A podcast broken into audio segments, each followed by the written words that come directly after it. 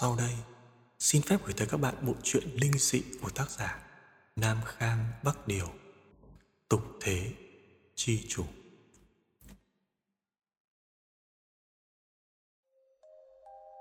Nhất vị trang tạng Thỉnh nhất lộ tiên thần.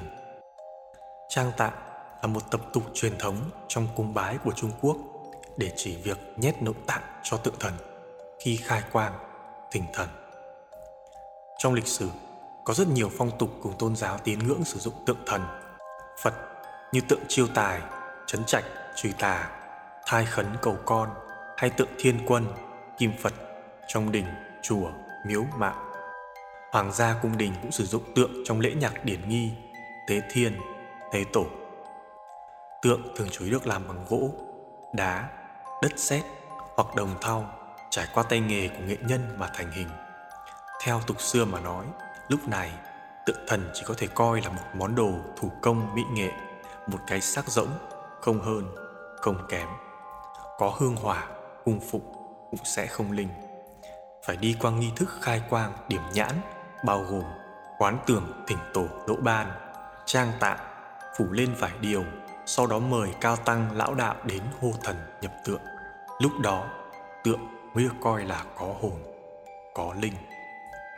Trong đó, trang tạng là cho vào bên trong tượng thần các loại pháp khí, kinh sách, phù chú và bảo vật. Quá trình này thì có rất nhiều môn đạo khác nhau, căn cứ vào tôn giáo, phong tục khác nhau, thỉnh các vị tiên thần khác nhau, rồi thì thầy Pháp làm lễ khác nhau, nên trang tạng sử dụng và cách thức cũng rất khác nhau. Ví dụ như đạo giáo, trang tạng thường dùng vàng, bạc, đồng, sắt, ngũ cốc, dây thừng, giấy vẽ bùa, sơn tài, trung dược, gương đồng và kinh sách các loại.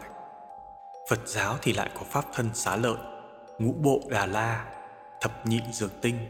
Khi làm thì phải nhất nhất chiếu theo Phật thuyết tác Phật hình tượng kinh mà làm. Ngoài ra còn có rất nhiều phong kiến, mê tín, dân tục, dã thần thiên môn, văn hóa trang tạng khác nhau. Do có rất nhiều truyền thuyết và liên quan cùng ngưu quỷ xà thần nên tại dân gian cũng lưu truyền không thiếu những lệ cũ, những phong tục, lề thói. Trong Tống Bại Loại Sa có ghi chép vào thời Tống Huy Tông ở Lưỡng Hoài có khai quật được lăng tầm cổ. Trong đó đào được không ít thanh đồng, minh khí. Đặc biệt nhất phải kể đến một nhóm tượng thú dường như chỉ có một mắt. Sử sách có ghi tượng được làm từ đồng xanh, chế tạo tinh xảo, phẩm cấp hảo hạng gồm có 12 con, làm thể theo 12 con giáp, thập nhị điện chi. Tất cả đều là đầu thú thân người, thần thái bất đồng. Xem cách chạm trổ cùng đường nét khắc họa thì đây là đồ được dùng trong tế lễ trước đời nhà Hán, không rõ niên đại cụ thể. Lúc bấy giờ, đúng vào thời kỳ cống nạp đá hoa cương, Tống Huy Tông nổi tiếng xa hoa dâm dật, thích trưng thu thiên hạ kỳ vật. Biết được chuyện này, liền lệnh cho cục ứng phục ở Tô Châu dâng lên nhưng không ngờ rằng trên đường vận chuyển gặp phải cướp phỉ, đá hoa cương mất sạch, tượng đầu thú cũng không còn tung tích.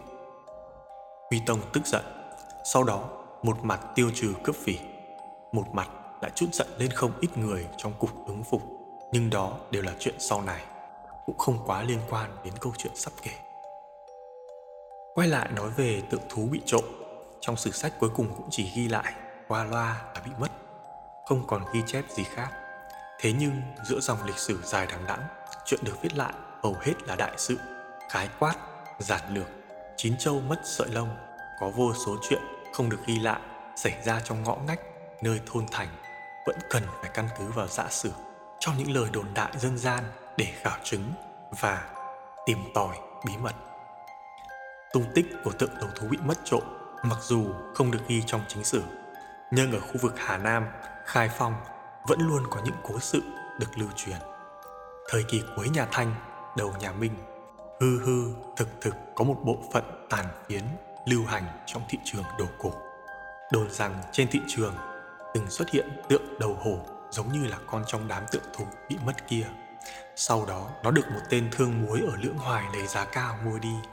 Không rõ thật giả thế nào, nhưng tất cả lời đồn trên phố đều có điểm chung rằng 12 tượng thú kia trang tạng bên trong rất có giá trị, tràn đầy vàng bạc tài bảo khi bồi táng.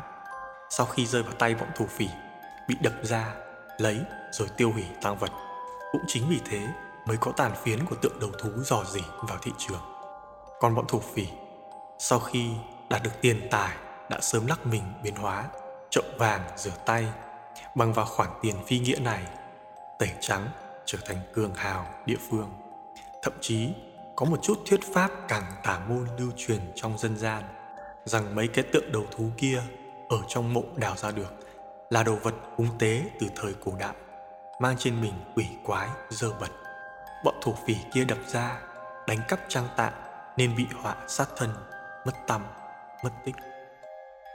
Cũng có rất nhiều địa phương khác tin vào quỷ thần mê tín lưu truyền những câu chuyện, ví dụ như ban đêm thái tuế ăn thịt trẻ con đái dầm con lửa chết nửa năm, bỏ ra đẩy cối say. Trong bụng cô gái chưa chồng, có bà già đang than khóc. Đều cũng chính vì thế, qua lời, lão bách tính thời phong kiến nói nhảm. Đầu tiên là mặc khoác. Sau dần già, trở thành những câu chuyện truyền lại, nên mới sinh ra không ít những hủ tục, mê tín địa phương. Lời đồn đại tại những địa phương này chắc chắn không có thật, nhưng cũng chưa chắc tất cả đều là giả. Không có gió thì sẽ không có sóng. Không có đất thì cây không mọc được dễ. Lời đồn liên quan đến 12 con giáp bằng đồng có lẽ cũng có chút thuyết pháp. Cho nên, sau khi tra duyệt, nghiên cứu dã sử và những lời đồn đại trong dân gian, tác giả tiến hành biên soạn và tập hợp chỉnh lý cho chuốt, cộng thêm hư cấu bối cảnh, cuối cùng viết ra tục thế chi chủ. Câu chuyện tục chủ lấy việc mất trộm trang tạng của 12 con giáp làm cảm hứng kết hợp với truyền thuyết dân gian và sự thực lịch sử. Thêm chút tin đồn cho thêm phần đặc sắc. Đều chỉ là nói chơi, không có thật. Đừng nên quá coi trọng, chỉ nên đọc cho vui. Nhân vật và những gì xảy ra trong chuyện, tất cả đều là hư cấu.